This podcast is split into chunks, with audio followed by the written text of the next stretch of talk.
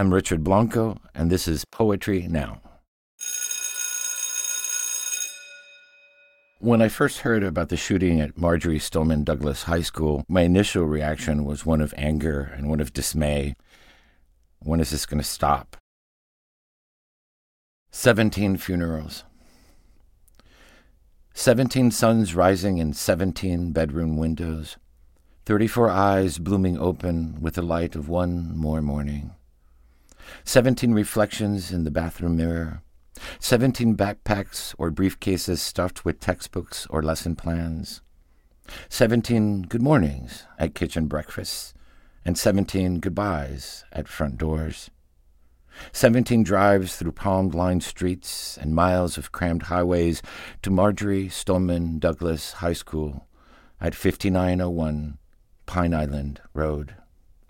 The first bell ringing in one last school day on February 14th, 2018. Seventeen echoes of footsteps down hallways for five class periods algebra, poetry, biology, art, history. Seventeen hands writing on whiteboards or taking notes at their desks until the first gunshot at 2:21 p.m. One AR 15 rifle in the hands of a 19 year old mind, turning hate for himself into hate for others, into 150 bullets, fired in six minutes through building number 12. Seventeen dead carried down hallways they walked, past cases of trophies they won, flyers for clubs they belong to, lockers they won't open again. Seventeen Valentine's Day dates broken and cards unopened. Seventeen bodies to identify, dozens of photo albums to page through and remember their lives. Seventeen caskets and burial garments to choose for them. Seventeen funerals to attend in twelve days. Seventeen graves dug and headstones placed, all marked with the same date of death. Seventeen names Alyssa, Elena, Scott, Martin. Seventeen absentees forever. Nicholas, Aaron, Jaime, Luke. Seventeen closets to clear out. Christopher, Cara, Gina, Joaquin.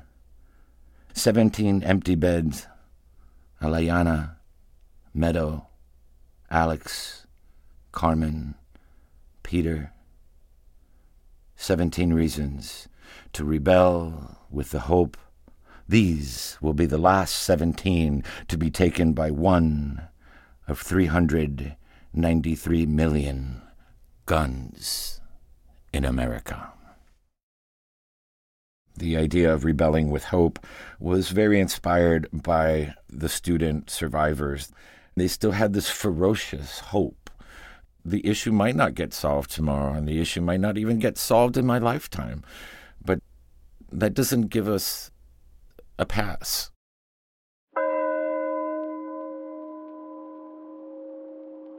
That was Richard Blanco and his poem 17 Funerals. I'm Katie Clarkson, and this is Poetry Now, a production of the Poetry Foundation.